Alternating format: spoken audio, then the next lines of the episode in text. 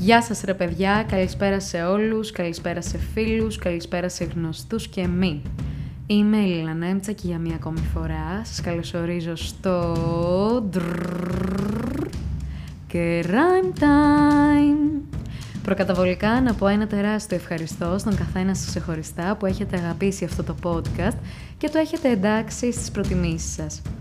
Γι' αυτό σήμερα, ύστερα από λαϊκή απέτηση, το σημερινό επεισόδιο αφορά τον περιβόητο δράκο του Σέιχ Σου. Ήταν δίκαιο και έγινε πράξη. Κάθισε λοιπόν αναπαυτικά στο μπαλκόνι σου, άφησε για λίγο τα social στην άκρη και βάλει το τέρμα. Τι λέτε, ξεκινάμε; Να σβήσουν τα φώτα παρακαλώ. Πρωταγωνιστής του σημερινού επεισοδίου είναι ο Αριστίδης Παγκρατίδης ή αλλιώς ο περίφημος δράκος του Σέιχ Σου. Ας πάρουμε όμως τα πράγματα από την αρχή. Ο Αριστίδης γεννήθηκε τον Μάιο του 1940 στον Λαγκαδά της Θεσσαλονίκης και ήταν το μικρότερο από τα τρία παιδιά της οικογενείας. Ο πατέρας του ήταν λοχαγός του ελληνικού στρατού και δολοφονήθηκε από αντάρτες το 1945 μπροστά στα μάτια του Αριστίδη. Η οικογένεια μετά από αυτό το συμβάν φεύγει από τον Λαγκαδά και εγκαθίσταται στη Θεσσαλονίκη και συγκεκριμένα στην περιοχή της Τούμπας. Η μητέρα του έκανε διάφορες δουλειές προκειμένου να συντηρήσει την οικογένειά της. Ύστερα από λίγο καιρό γνωρίζει και παντρεύεται έναν εισπράκτορα λεωφορείων και αποφασίζουν να κρατήσουν τον Αριστίδη και να στείλουν τα άλλα δύο παιδιά στις συγγενήσει στον Πειραιά. Ο Αριστίδης πήγε μόνος στις δύο πρώτε τάξει του Δημοτικού με αποτέλεσμα να μην μπορεί να γράψει ή να διαβάσει με ευκολία. Ω παιδί έκανε διάφορες δουλειές του ποδαριού, από πολιτής λαμονιών έως λούστρος και από ρακοσυλέκτη μέχρι σερβιτόρος και βοηθός σε Λούνα Πάρκ. Σε ηλικία 10 ετών δέχτηκε σεξουαλική επίθεση από έναν χημικό, τον Απόστολο Λίτη, που ασέλγησε πάνω του για 50 δραχμές. Έκτοτε, ο Αριστίδης κατέφευγε στο να εκδίδεται προκειμένου να αποκομίσει χρήματα. Το 1955, αφού έκλεψε από το κηλικείο του γυμναστηρίου του ΠΑΟΚ 120 δραχμές, συνελήφθηκε το δικαστήριο τον έθεσε υπό την επιμέλεια της πρόνοιας ανηλίκων. Την ίδια χρονιά, ο Αριστίδη με έναν φίλο του έκλεψαν δύο ποδήλατα, τα πούλησαν και με τα χρήματα ξεκίνησαν για την Αθήνα. Ωστόσο, στον δρόμο για την πρωτεύουσα συλλαμβάνονται και αφού δικάστηκαν από το Δικαστήριο Ανηλίκων της Θεσσαλονίκης, στάλθηκαν σε ένα μορφωτήριο ανηλίκων στην Κέρκυρα. Το 1957 ο Αριστίδης βγαίνει από το Ίδρυμα, επιστρέφει στη Θεσσαλονίκη και εργάζεται ξανά στο λιμάνι. Δύο χρόνια αργότερα έπιασε δουλειά σε ένα τσίρκο, όμως μετά αποφάσισε να μπει στρατό. Εν τέλει, το 1961, μετά τη λιποταξία του, απολύθηκε ως ψυχικά διαταραγμένος λόγω της τοξικομανίας του. Την περίοδο εκείνη ήρθε σε επαφή με πολλές πόρνες, εκδιδόταν σε άντρες πρόθυμους να πληρώσουν, σχετιζόταν με τραβεστή, κάπνιζε χασίς, έπινε πολύ και διασκέδαζε παρακολουθώντας παράνομα ζευγαράκια κρυμμένος. Στο μεταξύ, κατά τα έτη 1958-1959, ο φόβος και ο τρόμος είχε κατακλείσει τη Θεσσαλονίκη εξαιτίας των δολοφονικών επιθέσεων που τελούνταν από άγνωστο άντρα. Συγκεκριμένα, τον Φλεβάρι του 1958, στο δάσος του Πανοράματος, μία νεαρή γυναίκα δέχθηκε επίθεση με μία πέτρα από έναν νεαρό άντρα. Όμως ο τυχαίος εργομός ενός αυτοκινήτου στο δάσος ανάγκασε τον δράστη να τραπεί σε φυγή. Τον ίδιο μήνα, αλλά ένα έτος αργότερα, ο Αθανάσιος Παναγιώτου και η Ελεονόρα Βλαχογιάννη, οι οποίοι επιθυμούσαν να απομονωθούν στο δάσος, δέχτηκαν επίθεση με πέτρα, η οποία τους προκάλεσε βαριά τραύματα. Έναν μήνα αργότερα πραγματοποιείται ληστεία σε ένα ζευγάρι και ύστερα ο δράσης δολοφονεί τον άντρα, τον Ήλαρ Χωραΐση και έπειτα βιάζει την κοπέλα του, την Ευδοξία Παλιογιάννη. Στις 3 Απριλίου του 1959, ο άγνωστος άντρας εισέρχεται στο Δημοτικό Νοσοκομείο Θεσσαλονίκης και σκοτώνει με πέτρα την φοιτήτρια και νοσοκόμα του Ιδρύματος με λιπομένη Πατρικίου. Κατά την έξοδό του συνάντησε την νοσοκόμα Φανή Τζαπάζη, στην οποία και επιτέθηκε, όμως παρά τις απειλές του πως θα την σκοτώσει, αυτός τελικά τράπηκε σε φυγή. Τέλος, τον Οκτώβρη του 1959, ο δράστης επιτέθηκε με πέτρες στη σύζυγο γνωστού στρατιωτικού, η οποία απομονωνόταν στο δάσος με τον σοφέρ εραστή της. Μετά από αυτά τα γεγονότα, επικρατούσε πανικός στη Θεσσαλονίκη. Ο ένας υποψιάζονταν τον άλλον και έτσι κλείνονταν από νωρίς στα σπίτια τους, ενώ απέφευγαν να κυκλοφορούν μόνοι τους, έως ότου βρεθεί ο πραγματικός δράστης.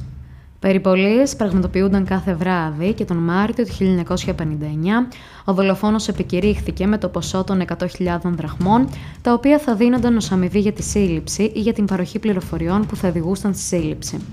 Η αρχή του τέλους ήρθε για τον Αριστίδη Παγκρατίδη στις 7 Δεκέμβρη του 1963.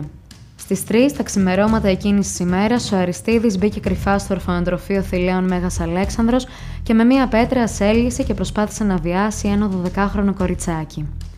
Όμως οι φωνές του κοριτσιού τρόμαξαν τον Αριστίδη και αμέσως τράπηκε σε φυγή.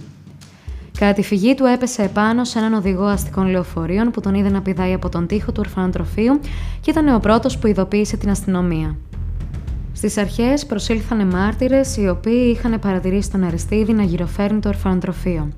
Τελικά, μετά από έρευνα των αστυνομικών, αυτοί κατέφτασαν στο σπίτι του Αριστίδη στην Ανωτούμπα και τον συνέλαβαν, ενώ εκείνος ουδέμια αντίσταση προέβαλε. Αντιθέτως, ομολόγησε την επίθεση στη 12χρονη τρόφιμου. Από την πρώτη στιγμή, οι εφημερίδες συνδύαζαν τον άγνωστο εγκληματία, τον επωνομαζόμενο δράκο του Σέιξου, με τον Αριστίδη Παγκρατίδη, κυρίως λόγω της πέτρας, ως φωνικό όπλο. Η ανάκρισή του διήρκησε πέντε μερόνικτα και κατά τη διάρκεια αυτής κλήθηκαν οι επιζώντες των επιθέσεων να τον αναγνωρίσουν, χωρίς ωστόσο να αποφανθούν με βεβαιότητα. Εν τέλει, στις 11 Δεκέμβρη του 1963, ο Αριστίδης ομολόγησε όλα τα εγκλήματα για τα οποία κατηγορούνταν. Η είδηση της ομολογίας του όμως δεν δημοσιοποιείται μέχρι να συγκεντρώσει η αστυνομία πλήρη στοιχεία για τη δράση του. Οι δικοί του άνθρωποι προσέλαβαν δικηγόρους προς υπεράσπιση του και όντας πια στα χέρια των δικαστικών αρχών, ο Αριστίδης ανακάλεσε όλα όσα είχε ομολογήσει. Ο Αριστίδης υποστήριξε πως η ομολογία του ήταν αποτέλεσμα ψυχολογικών και σωματικών πιέσεων που του ασκήθηκαν. Συγκεκριμένα είπε: Στι 9 το βράδυ της ημέρας που λένε ότι ομολόγησα, με βάλανε σε ένα δωμάτιο που έσταζε νερό. Ζητούσα νερό και δεν μου δίνανε. Πες μας, μου έλεγαν ότι είσαι ο δράκος και θα σου δώσουμε. Στο μεταξύ από τη δίψα κόντεψα να τρελαθώ, ώσπου μια στιγμή δεν άντεξα. Δώστε μου νερό, είπα, και θα σας πω ό,τι θέλετε. Η δίκη για την επίθεση στο 12χρονο κορίτσι του ορφανοτροφείου ξεκίνησε στις 5 Οκτώβρη του 1964, ενώ η τακτική ανάκριση για τις δολοφονίες στο δάσος του Σέιξου δεν είχε τελειώσει ακόμη. Ο Αριστίδης Παγκρατίδης δικάστηκε από το Κακουριοδικείο Θεσσαλονίκης για απόπειρα βιασμού της 12χρονη Εκατερίνης Σούρλα.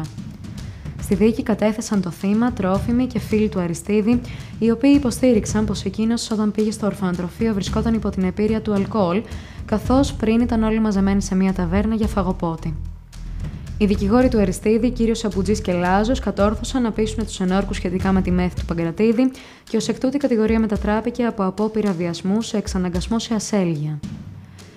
Σύμφωνα λοιπόν με τη μετατραπή σε κατηγορία, ο Παγκρατίδη καταδικάστηκε σε 9 χρόνια κάθριξη, 5 έτη στέρησης πολιτικών δικαιωμάτων και σε χρηματική αποζημίωση αξίας 7.000 δραχμών στο θύμα. Η πολυαναμενόμενη δίκη αναφορικά με τις δολοφονίες στο Σέιχ άρχισε δύο χρόνια αργότερα στις 11 Φλεβάρι του 1966 και κράτησε 11 ολόκληρες ημέρες. Κατά τη διάρκεια της, εξετάστηκαν ως μάρτυρες οι επιζώντες των επιθέσεων, όμως κανένας από αυτούς δεν ταυτοποίησε τον Αριστίδη, είτε γιατί δεν είχαν δει τον δράστη, είτε γιατί δεν αδυνατούσαν να θυμηθούν. Η κατάθεση του ψυχιάτρου Διακογιάννη ήταν καταλητική για το μέλλον του Παγκρατίδη. Ο ψυχίατρος δήλωσε πως ο Αριστίδη ομολόγησε και περιέγραψε λεπτομερώς τα εγκλήματά του, πιστεύοντας στους αστυνομικούς που τυποσχέθηκαν ότι θα ξεμπέρδευε με μερικά χρόνια φυλακή στην Κασάνδρα της Χαλκιδικής. Οι συνήγοροι του Αριστίδη δήλωσαν στις 14 Φλεβάρι πως δεν μπορούσαν να ασκήσουν τα καθήκοντά τους λόγω των εμποδιών που τους έθεταν οι δικαστικές αρχές και εν συνεχεία παρετήθηκαν. Ο Αριστίδης τότε πανικοβλήθηκε, το δικαστήριο όρισε νέους συνηγόρους υπεράσπισης και διέκοψε για μία μέρα, αλλά όταν ξανάρχισε η διαδικασία, οι προηγούμενοι δικηγόροι επέστρεψαν. Στις 17 του μηνός, στην κατάθεση του αδελφού του Αριστίδη, Χρυσοχώους στο επάγγελμα, η υπεράσπιση θα παίξει το μεγαλύτερό της χαρτί. Ο Παγκράτης Παγκρατίδης κατηγορεί και κατονομάζει ως δράση των εγκλημάτων στο Σέιχ τον Έαντα Σκλαβούνο, γιο του γιατρού και καθηγητή πανεπιστημίου Γεώργιου Σκλαβούνου.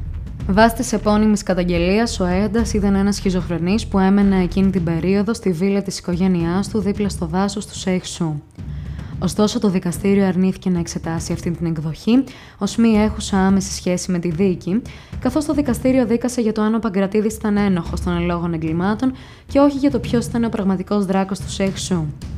Ύστερα από μία σειρά ενστάσεων εκ μέρους της υπεράσπισης περί αναρμοδιότητας του δικαστηρίου, οι οποίες απορρίφθηκαν, οι δικηγόροι του Αριστίδη παρετήθηκαν για μία ακόμη φορά, νιώθοντας ότι δεν μπορούν να λάβουν την ευθύνη της υπεράσπισης, αφού στερούνται των ουσιοδών μέσων για να την ασκήσουν.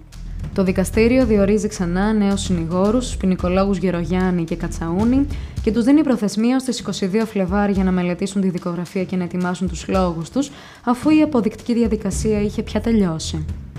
Την Τρίτη, στις 22 Φεβρουαρίου του 1966, ο Αριστίδης αρνήθηκε να απολογηθεί και να δώσει εξηγήσεις. Έτσι, τον λόγο έλαβε ο εισαγγελέας κ.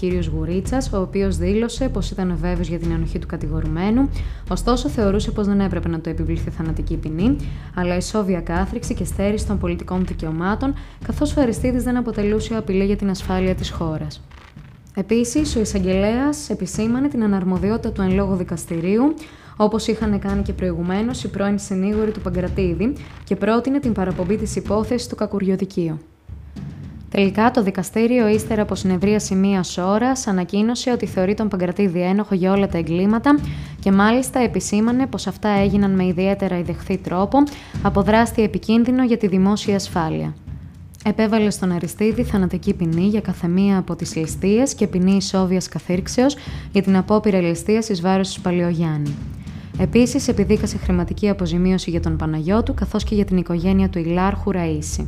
Στις 25 Φεβρουαρίου του ίδιου έτους, οι συνήγοροι του Παγκρατήδη άσκησαν έφεση κατά της πρωτόδικης απόφασης, όμως αυτή απορρίφθηκε σε όλα τα σκέλη της. Ο Αριστίδης Παγκρατίδης μπήκε φυλακή στο Γεντή Κουλά για δύο χρόνια και παρόλο που παρασκηνιακά του υποσχέθηκαν πως θα μετατραπόταν αυτή η ποινή σε ισόβια, τα ξημερώματα της 16 Φεβρουαρίου του 1968 εκτελέστηκε σε μια τοποθεσία στο δάσος του Σέιξου, δίχως προειδοποίηση του ίδιου και των οικείων του.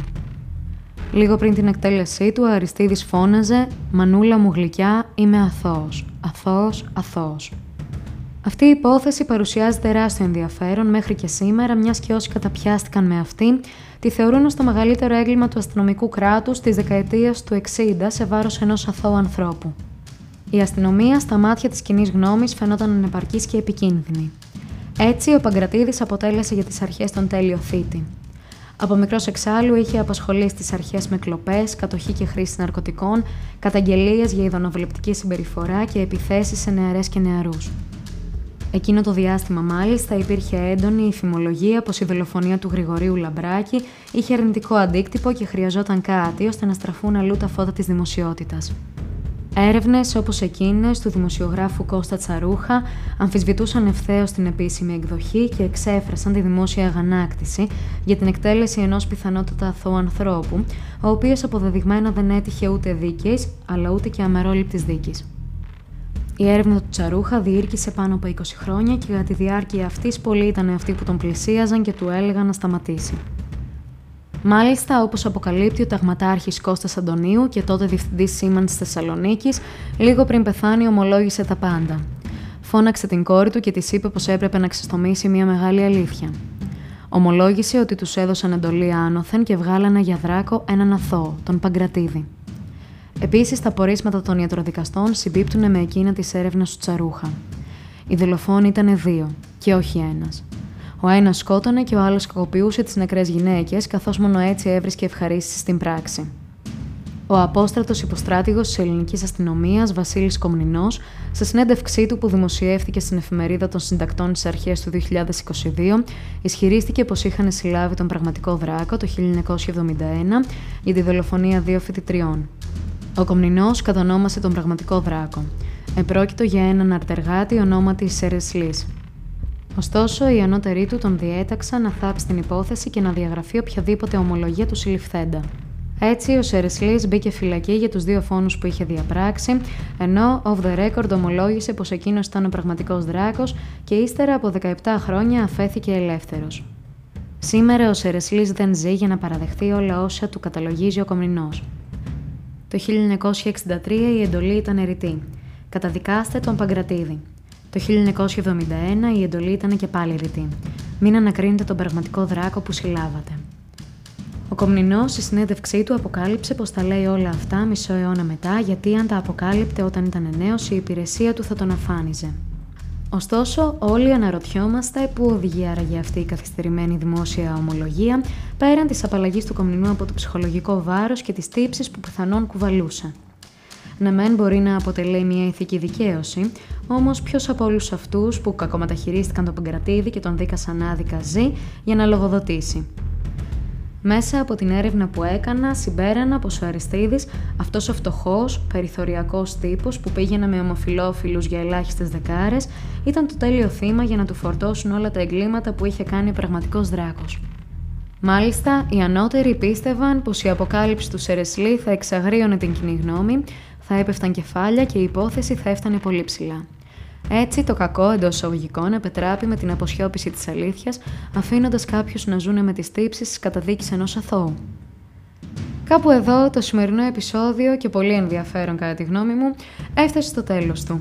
Ελπίζω αυτή η υπόθεση να σας κέντρισε το ενδιαφέρον και να το ψάξετε λίγο μόνοι σας προκειμένου να διαμορφώσετε τη δική σας ολοκληρωμένη άποψη. Σας ευχαριστώ όλους για το χρόνο που αφιερώσετε για να με ακούσετε και περιμένω και τα δικά σας σχόλια για αυτήν την υπόθεση. Ανανεώνουμε το ραντεβού μας για το επόμενο επεισόδιο που θα αφορά το δράκο της δράμας, όπως αποφάσισε η μειοψηφία. Μέχρι την επόμενη φορά, γεια χαρά παιδιά!